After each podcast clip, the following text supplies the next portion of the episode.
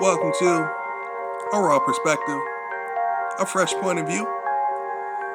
I'm your host, Richard Anthony Wallace, once again in the lab, doing another podcast within the decade of 30, and enjoying these last 2 weeks of being 30. It's been pretty cool.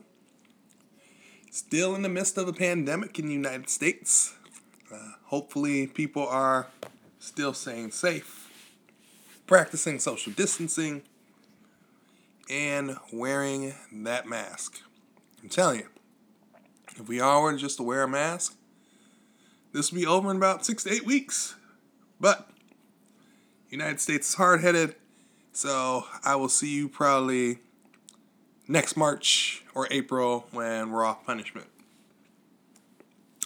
But hopefully everybody is keeping safe and doing well with the time that they have. Grateful for another day. Tomorrow's not promised to anyone. Just wanted to give my condolences to a civil rights leader. Well, there's a couple civil rights leaders that had passed in the past day. We lost C.T. Vivian, who is an American minister, author, and close friend of Martin Luther King Jr. during the Civil Rights Movement. He passed away. And then we lost Congressman John Lewis, also civil rights activist, a fighter in Congress. So rest in peace to both of those great black men who utilized their voice in order to make change and make a difference in society today. That is the topic of choice today. It's talking about finding your voice. Now, a voice, being able to have a voice and be able to do things with this voice, whether it be verbal, whether it be through sign, whether it be through writing. Everybody has a voice, whether it is verbal or through sign or through other alternative means. People will be able to get their point across, regardless of what you have and what you don't have. With this voice, It's a great power, and I usually like to use Marvel comics, particularly Spider-Man, with Uncle Ben saying, "With great power comes great responsibility." And those that have a voice have influenced the masses a great bunch. If you look at many different political figures in our lives, they are speaking in colloquialisms and different vernaculars to mold and influence you to vote for them, particularly in the United States. Also have those that have a voice for power and control, dictatorships. It's usually not the best way to use your voice, but that is a way to use your voice. A voice has a lot to offer for you to make change in this world, whether that change be good or whether that change be bad. Your voice can influence somebody. My mom says it best, and usually biblically it's said best too, life and death is in the power of the tongue. So if you are speaking, using your voice for positive things, positive affirmation, usually the world, the universe will go in your way. If you are always speaking negatively or ill will or hate, that doesn't bode well with the universe. As far as the biblical teaching, it's also a natural teaching. You reap what you sow. If you reap a good harvest, or if you sow a good harvest, you'll reap a good harvest. Or if you sow a bad harvest, you reap a bad harvest. It's how it works. But with that being said, I'm going to provide 7 steps to finding your voice. I found this article on Huffington Post. It was posted by David G. 857, who is a contributor. Originally posted, actually, almost a year ago. A year and 2 days, well, not a year. 2014, what am I talking about? This was 6 years ago. And last updated about 3 years ago. So I wanted to give credit where credit is due. And I was reading this article and had a lot of different things for you to find your voice. And here are some of the 7 things that David speaks on. The first thing is, accept that you have a unique and special voice that is overflowing with possibility.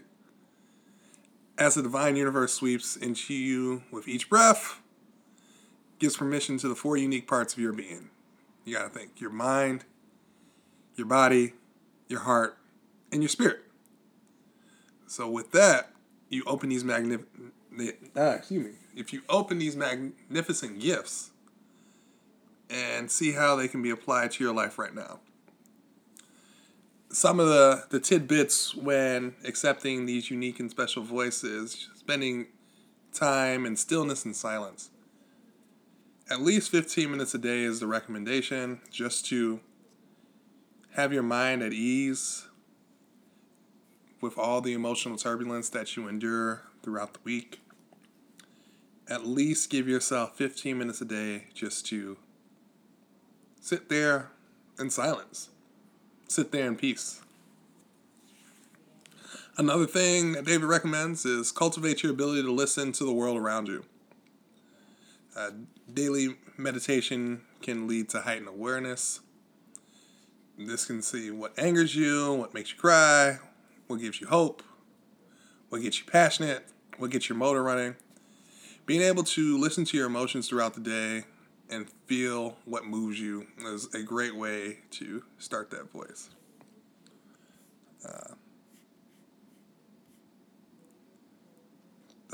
Another thing, which is the 4th one, is to tap into your passion overlap. So bubbling below our surface are our own personal desires to love with passion and to live with passion and to learn with passion and to add value to the moment, to contribute it passionately. So where's your voice? Identify the overlaps between those 4 desires and you'll find the seed of your voice. The 5th thing that David mentions is get really objective. So see yourself from another perspective. Put yourself in someone else's shoes. If you have an opportunity, be able to take out a journal or write about yourself within the 3rd person. Look at yourself as you would character yourself in a book and write what inspires that person and how will they make that mark in the world by using that voice. When you've been writing for a while, flip it around and make the character yourself and see how that voice unfolds. The 6th thing is, after you've meditated for a few minutes, place your hand on your art and ask, where am I holding back? In what instances am I biting my own tongue? Where can I speak up a bit more? Where could I step into the unknown with a little bit more power? And if I knew I could not fail, what would be my baby steps? Being able to ask yourself these questions before finding your voice is really critical, because you are the only person that will be able to advocate for yourself. There is a poem from my fraternity days called Invictus. And the last lines of Invictus state, I am the master of my fate. I am the captain of my soul.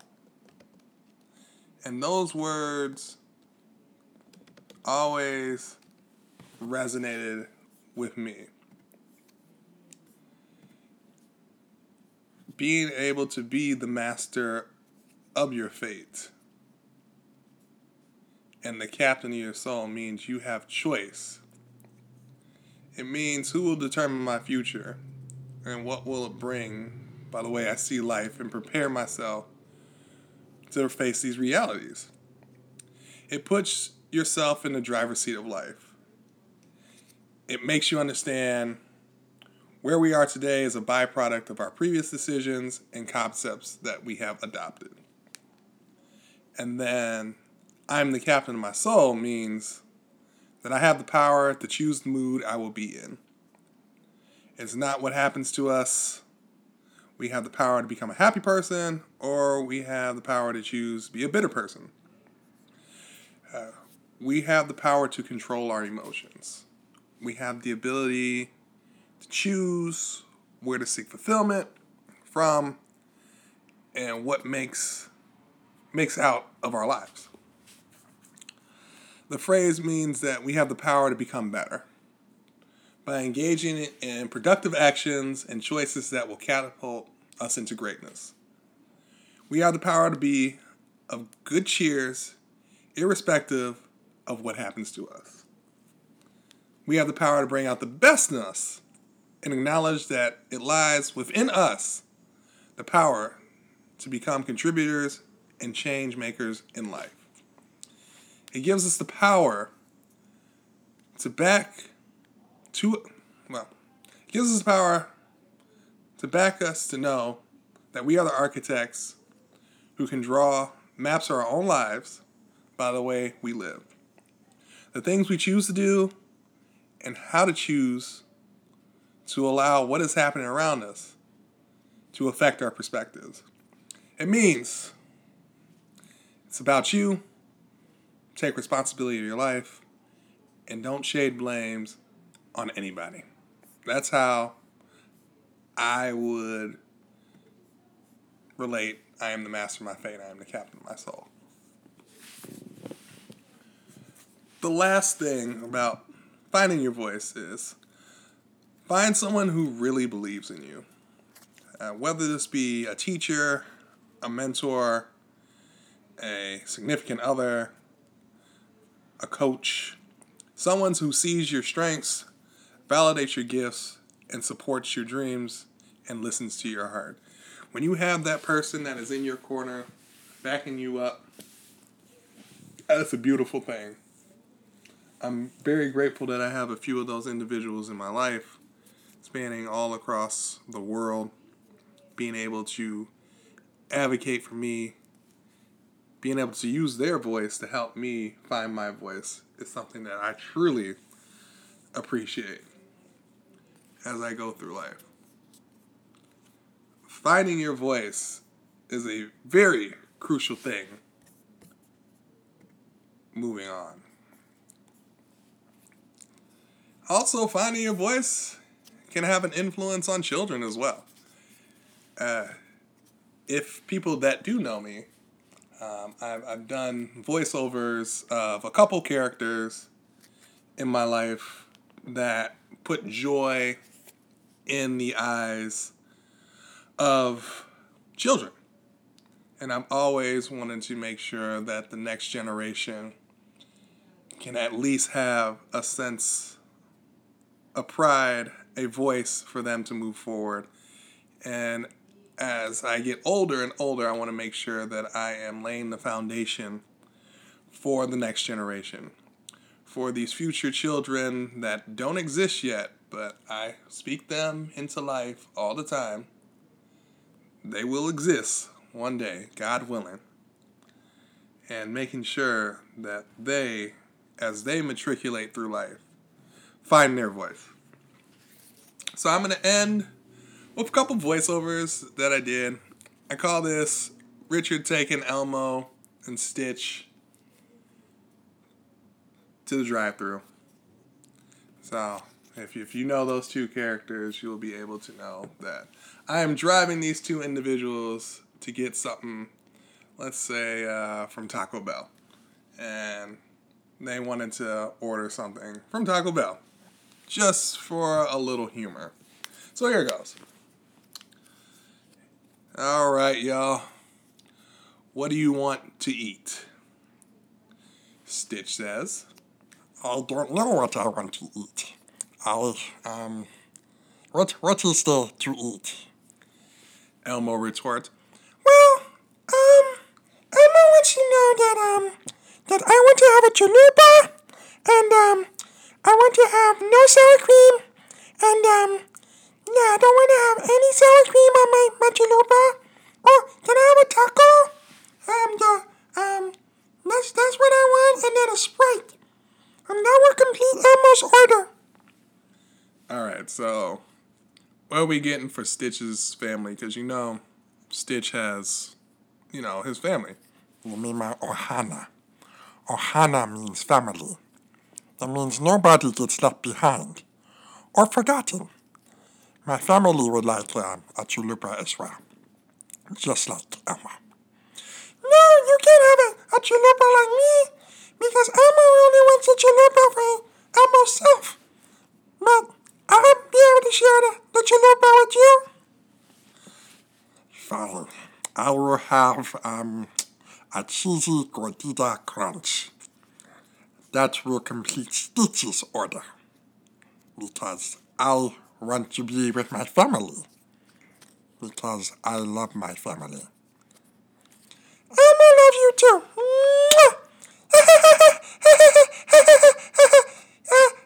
Richard, what are you going to get?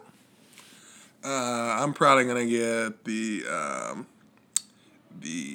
what is that? The Doritos Locos Tacos with a Sprite, and then the Cinnamon Twists, and that will probably complete my order. Oh yeah, Elmo really likes the Cinnamon Twist. No, really one. Okay. Can Elmo drink his Sprite now? Yeah, Elmo can drink his Sprite. Can Stitch also drink his Sprite? Yes, you can also drink your Sprite, Stitch. Yay! Elmo loves Sprite!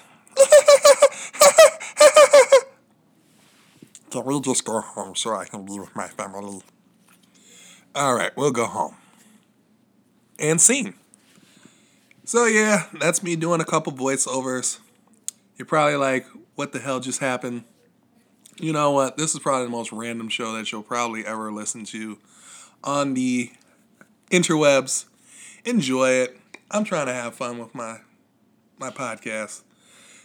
The next topic will be called Random, because I have nothing succinct to talk about, so I'm probably just going to be talking about current events that have transpired within the week.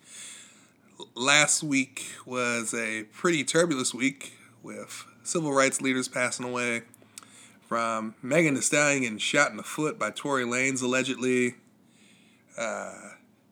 the entanglement with August Alsina with Jada Pinkett Smith. There's been a whole lot of stuff. 2020 has been a very interesting time. And hopefully there will be some news content that I'll be able to talk about. Usually don't talk gossipy in any ways, but I'll just be able to speak my mind and how I feel about an opinion and whatnot. With that being said, I hope again you are staying safe in this midst of the quarantine. My name is Richard Anthony Wallace. This is a Raw Perspective. Peace.